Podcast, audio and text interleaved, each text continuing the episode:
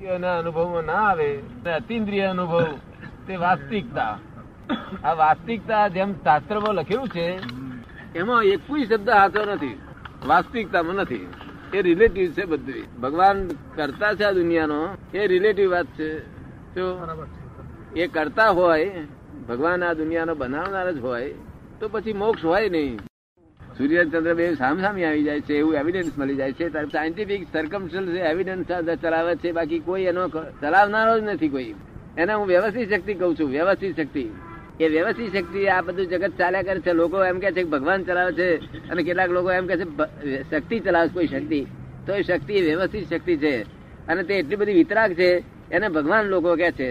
લોકો એને જ ભગવાન કે છે. તો પછી મૂળ ભગવાનને જાણ્યા ફળ નહીં આવે. જો એને એપ્લિકેશન કરશો તો મૂળ ભગવાનનું ફળ જે આવવું જોઈએ તે ના આવે. મૂળ ભગવાન ફોરીના સાયન્ટિસ્ટો મને પૂછે છે, મૂળ ભગવાન ક્યાં છે કે છે? ત્યારે મેં એને પૂછ્યું છું, કહું છું કે ભાઈ, આ મૂળ ભગવાન તું ઉપર જાણું છું ઉપર તો કોઈ બાપો નથી, ઉપર તો આકાશ છે, બધે ફરી આવ્યો છું. હું કોઈ જગ્યાએ ફર્યા વગર રહ્યો નથી. બધે ફરી આવ્યો છું સૂક્ષ્મ રીતે. અને જોઈને પછી આ કહું છું વાસ્તવિકતા વાત કરું છું. કાયમને માટે વાસ્તવિક એટલે કાયમને માટે વાત. એ ફેરફાર થાય. નહીં. એટલે હું મેં એને કહ્યું કે God is in every creature whether visible or invisible એ છેલ્લામાં છેલ્લી વાત છે ભગવાનનું એડ્રેસ જ આ છે બીજું એડ્રેસ કોઈ છે નહીં તારી મારી વચ્ચે ઇનવિઝિબલ ક્રિએચર ઘણા છે. જે આંખથી ના દેખાય દૂરબીનથી ના દેખાય તે મનુષ્ય એકલામાં જ મનુષ્યનો અવતાર એકલો જ એવો છે કે જે ચેતનનો અનુભવ કરી શકે. બીજા કોઈ અવતાર દેવ લોકો પણ અનુભવ કરી શકે નહીં. દેવ લોકો ભોગભૂમિ છે. શું છે? એટલે ભોગવવા એમાં સુખો જ ભોગવવા ગયા છે દેવ લોકો. અને જે નરક લોકો છે દુઃખ જ ભોગવવા ગયા છે. અને આપણે મધ્ય લોકમાં બે લોક છે. એક મનુષ્ય લોક છે અને મનુષ્ય સિવાય જે બીજા ઇતર તિર્યંત દેખાય છે બધું તિર્યંત લોક છે. ઇતર જે દેખાય છે આંખથી વાંખે દેખાય કે ના દેખાય ઝાડ પાન બધું પાંચ ઇન્દ્રિય વાળા ચાર ઇન્દ્રિય વાળા ત્રણ ઇન્દ્રિય વાળા એક ઇન્દ્રિય વાળા ઝાડ પાન એક ઇન્દ્રિય જીવે કહેવાય અને આ ગાય, ભેંસો ગધેડા, એ બધું પાંચ ઇન્દ્રિય જીવો કહેવાય. અને આપણે પણ પાંચ ઇન્દ્રિય જીવ કહેવાય પણ આપણામાં અને આ પાંચ ઇન્દ્રિય જીવોમાં એમનું અંતસ્કરણ લિમિટેડ છે. અને આપણું અંતસ્કરણ અનલિમિટેડ છે. એટલે મન, બુદ્ધિ, ચિત્ત અહંકાર આપણું અનલિમિટેડ છે. એમનું મન, બુદ્ધિ, ચિત્ત અહંકાર બધું લિમિટેડ છે. એટલે સંજ્ઞાથી સમજે છે. જયારે આપણે એક્ઝેક્ટ ને સમજીએ છીએ. એટલે વાત જ એટલી સમજવાની છે કે શું હકીકત છે વાસ્તવિકમાં? તમે કોણ છો? હું કોણ છું? ક્યાંથી આયા? ક્યાં જવાનું? શેને માટે આ બધું? સમજ પડે ને? આ સંસાર શેને માટે હોવો જોઈએ? જો અને દુઃખ ગમતું નથી કોઈ જીવ કોઈ જીવા જગતમાં એવો નથી જેને દુઃખ ગમતું હોય. ગમે તે પછી એ ક્રિશ્ચિયન હોય ગમે તે હોય કે નાનામાં નાનું જીવડું હોય પણ દુઃખ ગમતું નથી અને દરેકને સુખ જ ગમે છે. આ સુખ લોકોને નથી એવું નથી. સુખ છે. વૈકલ્પિક સુખ છે. કેવું સુખ છે? આ સાચું સુખ નથી. વિકલ્પ કરેલા છે. એટલે એના હવે વિકલ્પ છે. પોતે જેવું વિકલ્પ કર્યો હોય તે પ્રમાણે એમાં સુખ આવે. તે માનવું એ તો ગુનો જ છે ને.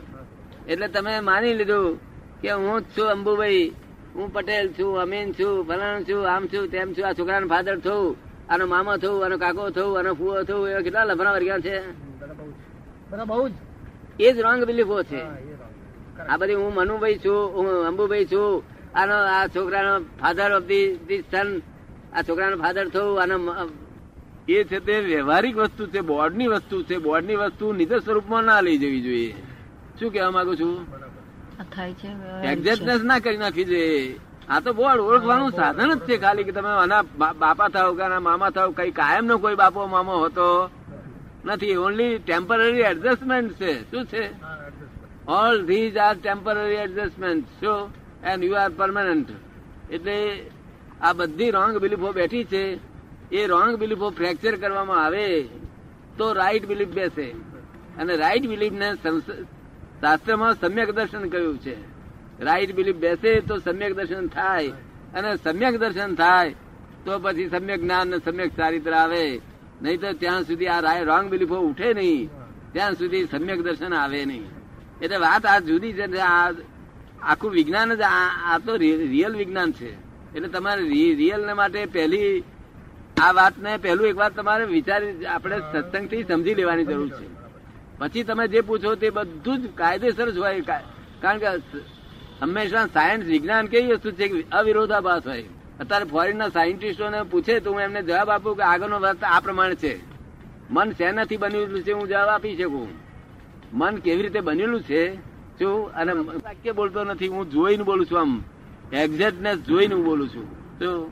હવે તમે દેખાય છે તે હું પોતે નથી આ તો એમ પટેલ છે. શું છે? સૂક્ષ્મતમ જે ટેપ રેકર્ડ છે ઓરિજિનલી એ સૂક્ષ્મતમ છે. અને આ સૂક્ષ્મ છે અને આગળ બધી સ્થૂલ છે બધી આગળ એટલે ટેપ રેકર્ડ અને તમે તમે બોલો છો તે ટેપ રેકર્ડ છે પણ તમને ઇગોઇઝમ છે એટલે હું બોલ્યો એમ કહો છો. તમે એના માલિક છો. આ દેહની માલકી અને વાણીની માલકી અને માનસિક માલકી એ બધી મેં ફાડી નાખેલા દસ્તાવેજ બધા. સમજ પડી ને? આ જ્યાં સુધી માલિક છો ત્યાં સુધી આ સંસાર ઊભો રહેશે. માલકી પણ જાય ક્યારે કે રોંગ બિલીફો ઉછી જાય તો. રોંગ બિલીફો જ વચ્ચે નડે છે બીજું કશું અડતું નથી. આ નથી કોઈ ક્રિયા કરવાની ભગવાન જવાનો કોઈ ક્રિયા કરવાની જરૂર નથી. ભગવાનને ત્યાં જેને ભૌતિક સુખો જોઈતા હોય તેને આ બધી ક્રિયાઓ કરવાની જરૂર છે. પણ જેને ભગવાન ત્યાં મોક્ષમાં જ જવું હોય, મુક્ત થવું હોય કાયમની આઝાદી જેને પ્રાપ્ત કરવી હોય, તે અહીં જ થઈ જાય જેવી છે. નહીં તો ત્યાં ત્યાં મોક્ષ ને આપણે ત્યાંના મોક્ષની જરૂર નથી, અહીં મોક્ષ થવો જ જોઈએ. મોક્ષ એટલે અજ્ઞાનતાથી મુક્તિ. જે અજ્ઞાની મુક્તિ થાય, એટલે આપણા દુઃખોની સર્વ પ્રકારે દુઃખી મુક્તિ જ થઈ જાય. કોઈ પણ પ્રકારનું દુઃખ ઉત્પન્ન થાય. નહીં, જો દુઃખ ઉત્પન્ન થાય તો આપણી મુક્તિ થઈ નથી એમ કહેવાય. અહીં જ મુક્તિ થઈ જવી જોઈએ. અને પછી ચિંતા વરી કશું જ થાય નહીં, નિરંતર સમાધિ રહે. સંસારમાં રહેવા છતાં સમાધિ રહે અને તે ઉપાધિમાં સમાધિ રહે, એને સાચી સમાધિ કઈ છે. ઉપાધિની મય અને સમાધિ જાગ્રત પૂર્વક હોય, સંપૂર્ણ જાગૃતિ પૂર્વક હોય છે. આ રિયલ માર્ગ ને સંપૂર્ણ જાગૃતિનો માર્ગ છે, સંપૂર્ણ જાગૃતિનો.